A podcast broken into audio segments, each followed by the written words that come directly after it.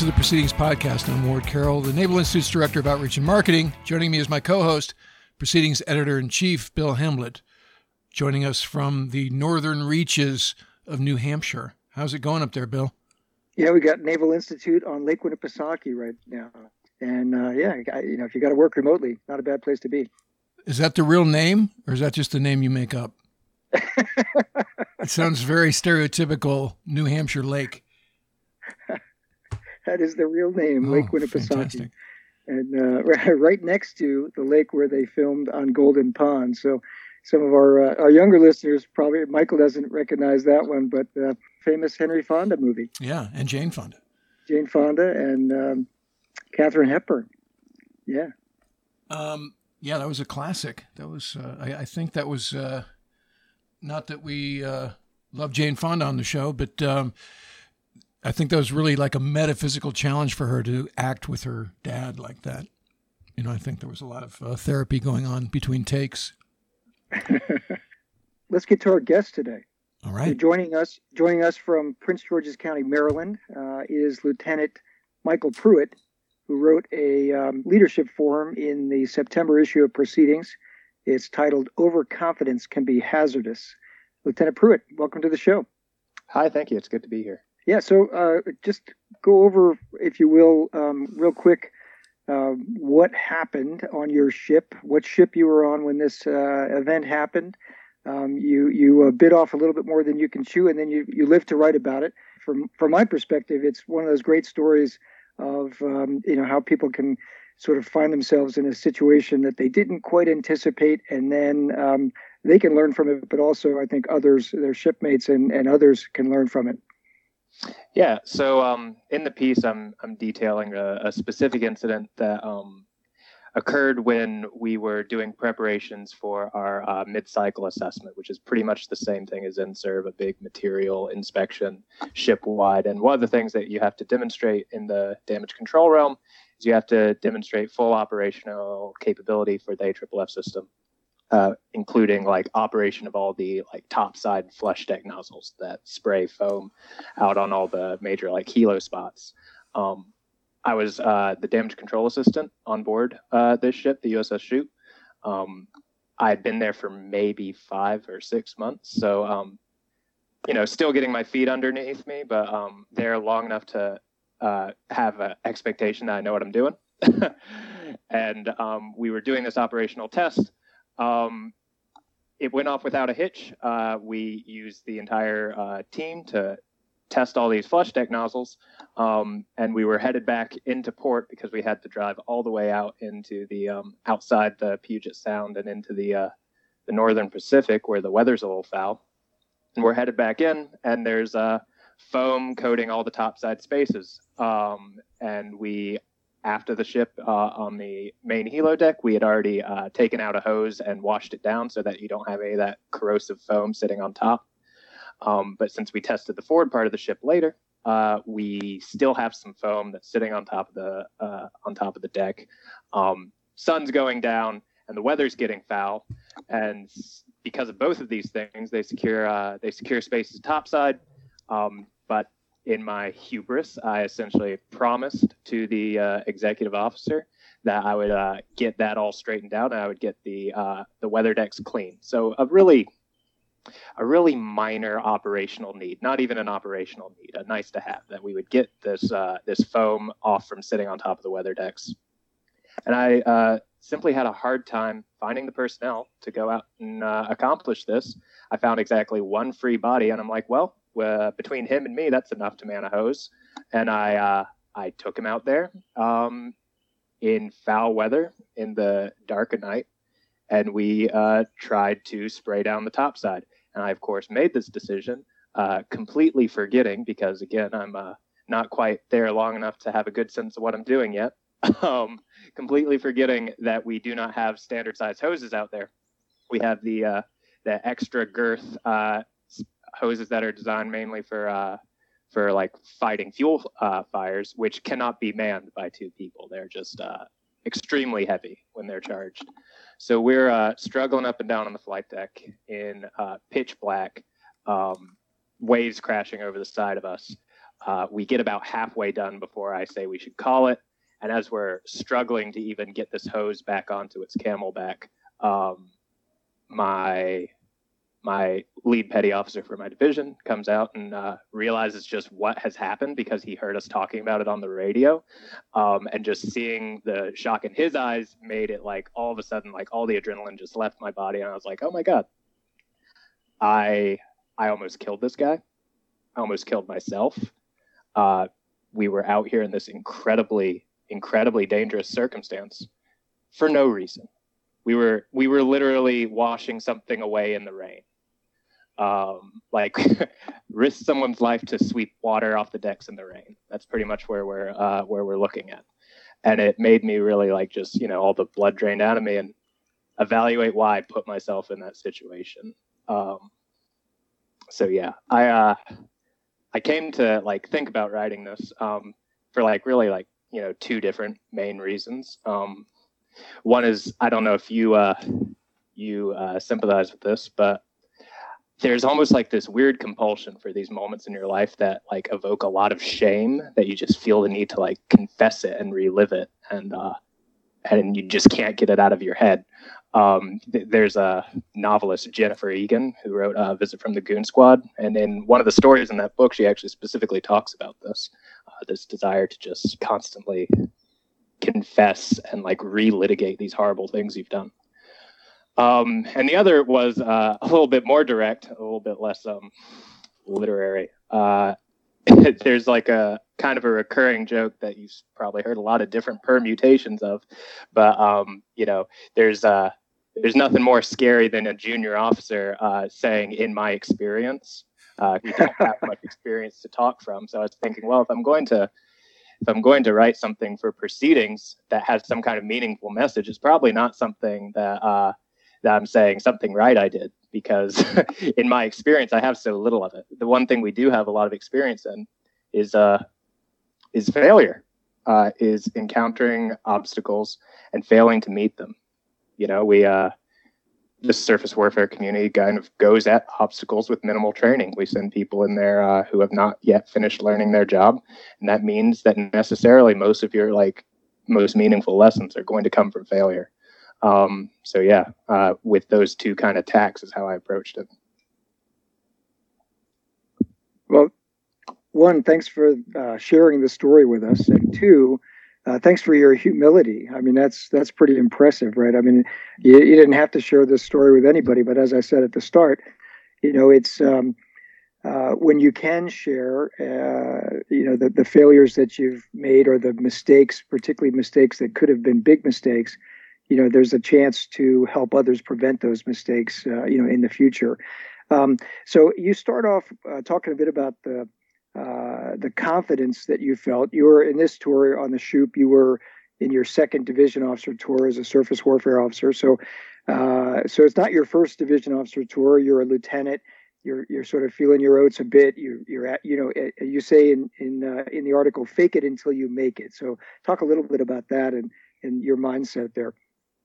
Yeah. So I mean, uh, if you'll permit the uh, the generalization about the community, I think this is something that's pretty common in our community. You know, um, if we can like generally sim- uh, simplify the the junior officer corps into kind of three groups, you've got your your top five percent who are exceptional. They have all their knowledge down, and they they do project confidence because it's rightly earned, and they succeed. They go on to be admirals and what have you.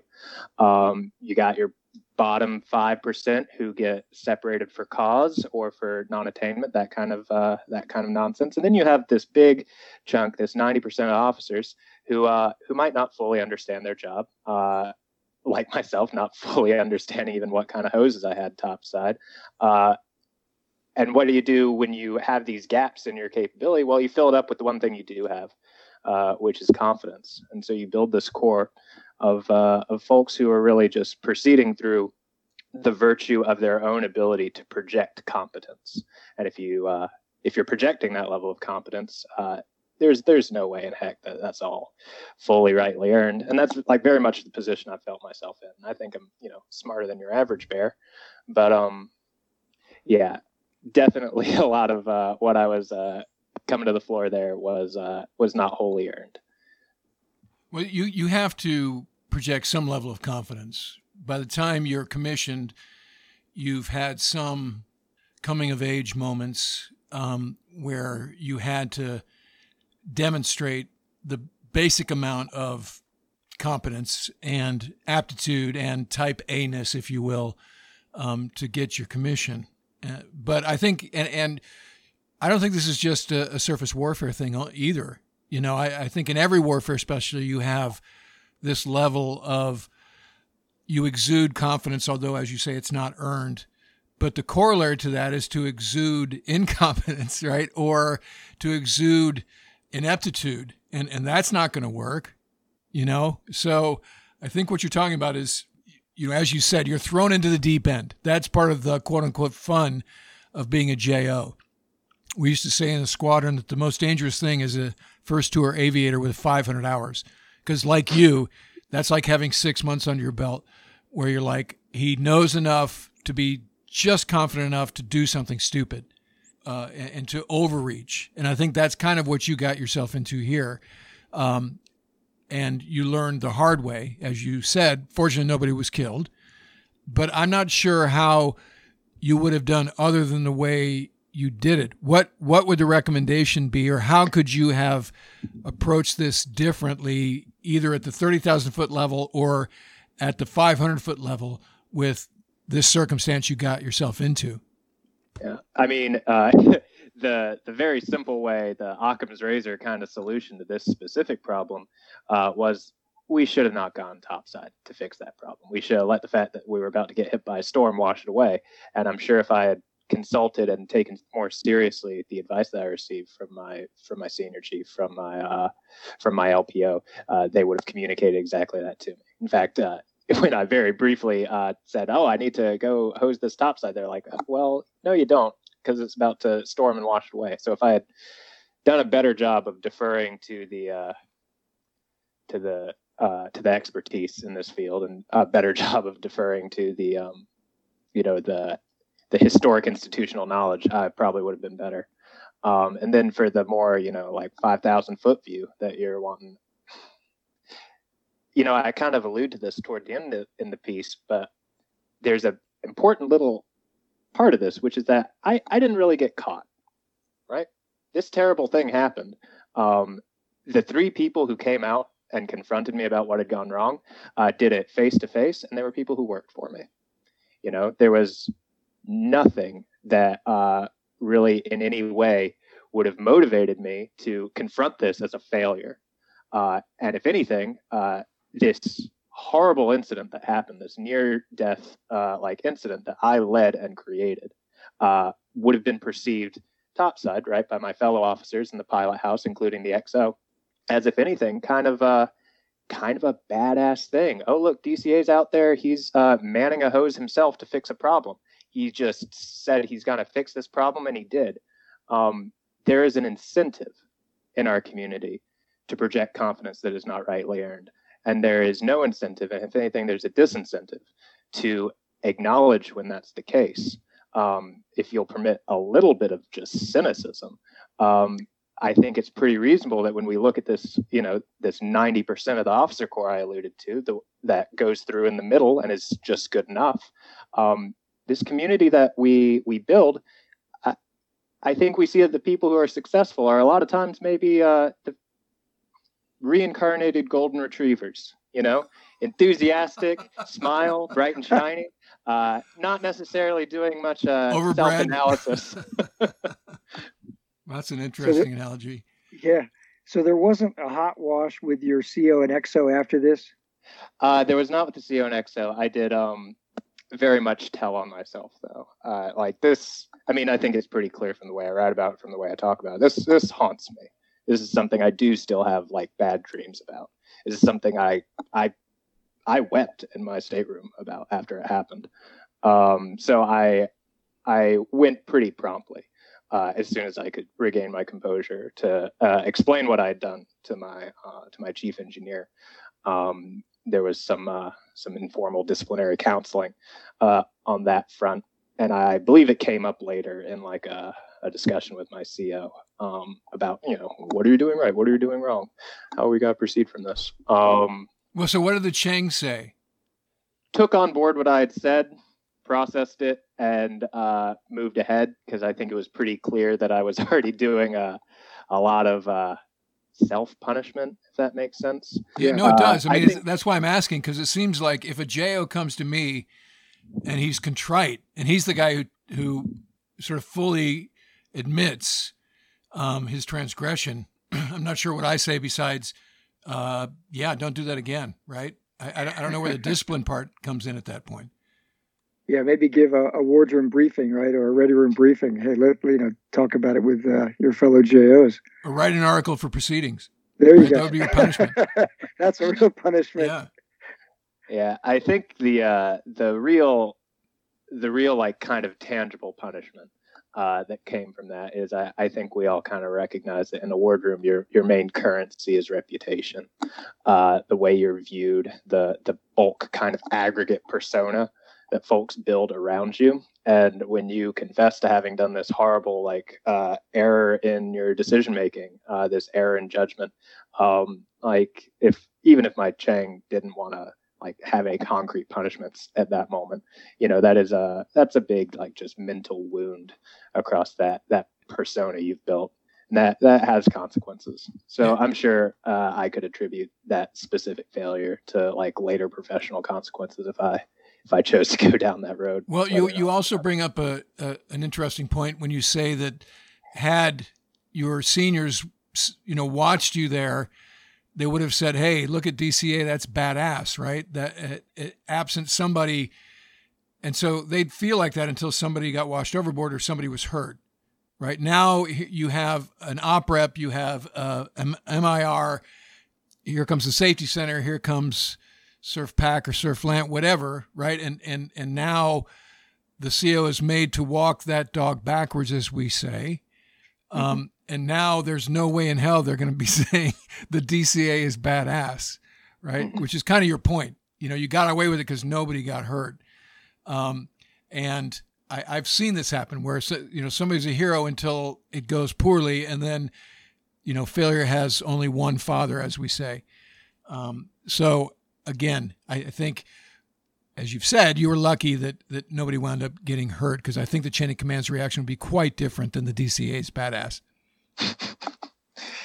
yeah, uh, I mean, safe uh, safe shipboard operating uh, should be boring as heck. I think that's a, a pretty accurate little adage we can all agree on.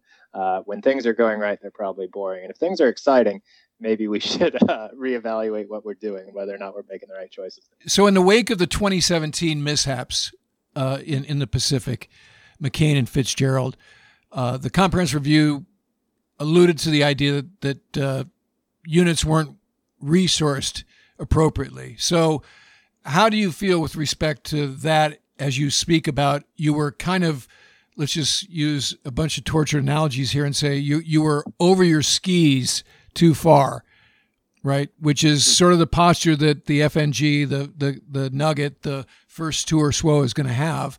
Um, did you feel like you had all the training, all of the material, all of the support that you needed to succeed, or is part of this this what the circumstance you got yourself allowing your head work was you know could have used a little work um, but how did you feel in terms of how you were supported by the machine, right? Mm-hmm. Uh, and um, that kind of thing. Um, I, I, have to be honest with you. Uh, I'm I'm a cynical fella, and I will uh, I will never miss up the opportunity to attribute something to a big Navy failure to allocate resources. but I'm not sure that that was necessarily what we were experiencing here, because um, generally speaking, I you're entirely right. I had every um, I had every resource I should have had to be able to identify this as a as a less than ideal situation or a dangerous situation. I just didn't make that decision. Um, I think perhaps the the way I frame that decision calculus to myself, like, oh, you know, this is time sensitive. We have to execute the mission. We have to clean this before it's too late, and we have to come in and we have to be clean and presentable all the time. Um, I mean, that's something that is very much like informed by just the the culture that we live in, uh, which is culture that we live in in the Navy. I mean to say, uh, which is so very much governed by um, constantly having to meet that that operational need, uh, having to keep ahead of the curve, having to um, you know just keep up with your various inspection schedules. So like that that kind of pointless impulse to nonetheless be like pressing even on issues that shouldn't matter. Uh, i mean that's very much driven by that under resourced kind of mentality. Um, but that being said i don't think the decision itself uh, uh, i had all the correct resources there and i just made the wrong choice. Well, Michael, you also point out, you say a, a, few months later, a peer on a different ship would make a series of errors that ultimately killed seven sailors. So that's alluding to the USS Fitzgerald uh, incident. Um, and Ward just mentioned the uh, comprehensive review after the Fitzgerald and McCain. Um, did you, uh, as a young SWO, did you go through training without a, uh, a BDOC course? Were you part of the SWOS in a box? No, I was, I think, maybe the second class after we had a, a proper BDOC. So I reported to my first ship for like two months and then went to a, uh, an in person BDOC, um, which was, it felt very much just like a, a, recapitulation of all the stuff I did or should have learned in ROTC. Um, so, you know, I'll, I'll, leave that up to the, to the listener to determine whether or not that was valuable. Um, but yeah, certainly if, if we want to like talk about naval ship handling and the degree to which we emphasize it. Um, I think it seems like we're, I won't say we're taking a round turn, we're taking a series of five degree turns to maybe eventually come to course. Um, but yeah, I mean, that's definitely a, an area on which we're historically, I think, de emphasizing. Don't know how uh, how negative you want me to go on that one. No, or, you know, I just want you to you know, speak as for, to your experience, right, and, and mm-hmm. what what you saw, and what also you know your colleagues, your fellow SWOs, you know, how were you impacted by the events in 2017? How how did how did you all at your level and your your group, if you will, you know, talk about Fitzgerald and McCain and what caused that, and you know, perhaps um, what what the Navy was doing about it. As you described it as you know series of sort of five degree turns to get to the right course now. Mm-hmm. Um, I will say the one like true benefit I think came out of that is exactly what you're talking about, kind of the the psychological impact on our year group. Um, I think that was a like serious emotional shock. Uh, I've described it to some of my like friends who aren't in the Navy as like this weird psychological scar that just cuts across our entire community that we all just share. Um, because it did. It it made it very obvious, like for people who maybe aren't self-analyzing the kind of small errors that they make in their day-to-day life that might go like uh, like my incident on the on the forecastle of USS Shoup that might go unreported. Um, it makes them turn and realize the the intense gravity of of what we do every day, uh, which is true. Like every single thing we do on a, on a warship uh, carries immense gravity, whether or not we feel that way, because we're young people. This is what we do every day. It doesn't feel like the thing you do every day can be that important. Um, so yeah, it.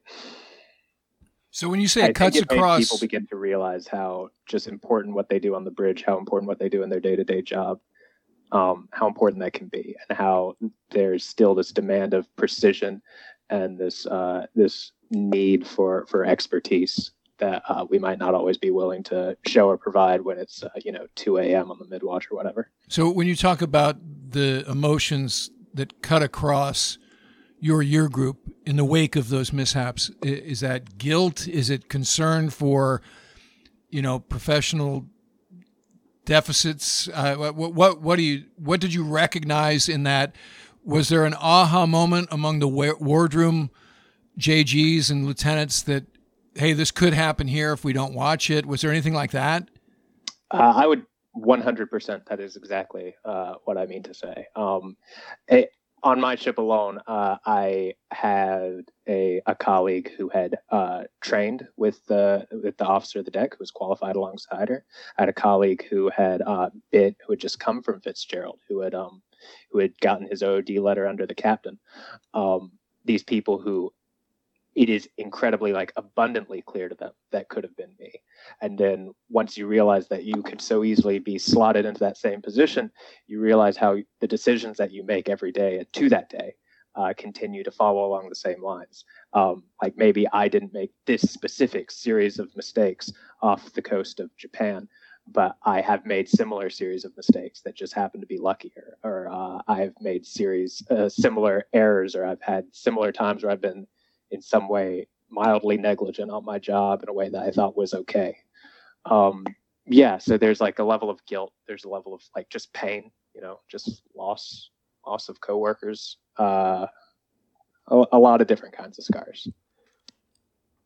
So when you talk about taking a round turn, um, that's a very common Navy expression. Um, you know, uh, so what specifically would that mean to you at that time? Is that more professional study? Is that demand more sleep? You know, modify the watch bill so you, you have more opportunities to to rest. You know, uh, circadian rhythms and, and that sort of thing. Um, go cold iron and, and have a, a safety stand down? What what what does that mean specifically? Take a round turn in the case of of you being the DCA and a member of the watch team on on the on the ship. So, I mean, we know the solution that we were provided was a community-wide safety stand down. Um, the addition of little green notebooks that were required to make uh, notes about all our professional achievements in, and the addition of SWO jackets.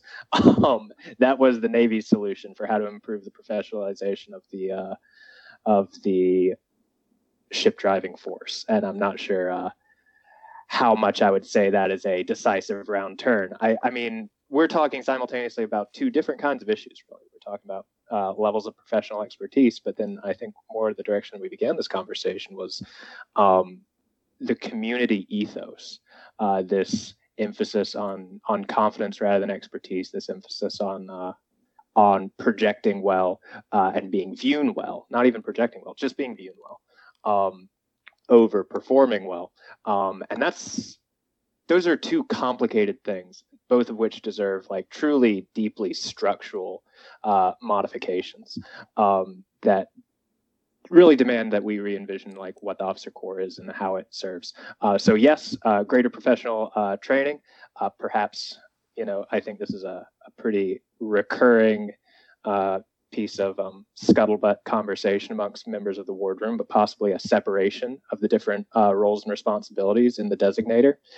perhaps make watchstanders and principal assistants separate separate designators. That's something I I come back to a lot myself. I think watchstanders should be watchstanders, and division officers should be division officers. Never the twain shall meet. Uh, that's a personal thing. Um, and then just truly deeply structural um, changes that would allow us to uh, to better ensure that people understand the gravity of their responsibility. Uh, I would question whether or not someone who's 21 years old, straight from the Naval Academy, um, where they've had a, a very different kind of life, you know, uh, fully understands the the gravity and the responsibility of taking care of the lives of a bunch of sailors. And I'm not sure that I know a specific solution that uh, communicates that to our community. Uh, okay, so now we've gone 80,000 foot. You know, we're in an SR 71 here, right? Yeah. Um, so, because you bring up an important thing and this conversation, I'm sure we all had at his mids. Uh, you know, are, are, we focused on the right things? Um, you know, what do we learn? Is this is it academic focus? Is it you know get your civil engineering degree, get your naval architecture degree? You know, you got to be smart because it's a technical navy because Hyman Rickover said so, or is it a trade school? Because you have four years to be ready for that circumstance you're talking about. And and I like you had some great chiefs that grabbed me by the lapels of my flight suit and said, "You know, you're not being a good leader here, you know, um, or that's your job, sir," and you know, pummeled me. And and by the time I was in 04, I was probably ready to earn my paycheck. So that's a, probably a different discussion. But I think more specifically around the comprehensive review, as we talk about the five degree turns, you know, which is different than taking a round turn. But you said we're doing a series of five degree turns. So, what specifically have you seen in terms of how the surface warfare community has modified, adjusted in the wake of the McCain and Fitzgerald mishaps and the comprehensive review? What are you seeing? Um, yeah, so that would be just a an increased per, uh, focus on ship handling. Uh, I think it's minor. It's less than we need, but there is an increased focus on ship handling, specifically in response to the McCain and the Fitzgerald. We have definitely seen an increase in the uh, the opportunities that we have to access ship uh, ship handling simulators. Um, we've seen an increased focus on our our maritime expertise uh, through this focus on watch standing and, and journaling and you know managing uh, your own like personal qualifications and experience. I still would 100% say that's not adequate. I mean, I've been through several simulators, several uh, hours, dozens of hours of simulators doing uh, doing simulated moorings, and I don't think I could tell you the first thing about how to moor a ship right now. It's been too long since I've had a rudder. um, I think the last time I had the con of a ship um, other than being cycled on during an underway replenishment, was probably when I was an ensign in maybe my third or fourth month of, uh, of naval service. I'm uh, coming up here on my eighth year, and that was the last time I held the rudder of a ship. So uh, I'll let you make heads or tails of what that indicates about our navy. Well, I mean, it indicates that that's a, a, a skill with a shelf life, and I think, and we had no less than Admiral Mullen admit in the pages of proceedings in an article co-written with Admiral Natter, but also he was a guest on our podcast that he admitted when he was CNO, he kind of took his eye off the ball in terms of career progression with a focus on advanced education and jointness and not on what you're talking about. Because I think, as I've observed uh, the surface warfare community, there, there's always this sort of, well, what we do kind of anybody could do kind of thing, you know, and, and it, it's not like aviators who have to do carrier landings and, and, you know, operate under the force of G's and that sort of thing. I think that's wrong. And I think that was the aha moment to what you just said. Even things like moorings and, you know, anchor detail and all of those things, those are skills that have a shelf life. And when you're away from it um, at the War College or in some joint billet, um, those skills are atrophying and that matters. Mm-hmm. That's that's probably the main takeaway. Um, the from... uh, the case study I like to give of folks is if I if I had decided to stay in, right? If I was uh, someone who wanted to make a career out of this and uh, take command of a warship, um, my first tour I already explained the last time I held the con uh, because I went on to JOD and then OD fairly early was maybe four months in. Um, my second tour, I was a qualified EAL working in uh, the engineering department. I stood EAL my entire second tour. Um, I also could have, uh, if I was a little bit more competitive a sailor, I could have uh, had that be a staff duty in which I was standing like assistant battle watch captain or something. Um, then suppose I continue on department head school. What am I doing there? I'm standing watch as TAO because that's what I'm qualified and trained to do. It's the next skill set that I have to develop and show that I can be a captain one day. And then at that point, I would hope I'm uh, a qualified and impressive enough candidate that my second department head tour is maybe as a as the N4 for the Desron, uh, in which case I'm standing battle watch captain. Uh, then that means the next time that I'm going to be holding the con of a ship is as a commanding officer. And the last time I held the con of a ship was as an ensign four months in. The next time is as a commanding officer of a warship. Um, that's a fundamental error in design. Yeah, that's crazy. Career progression. There's no doubt about it. Yeah.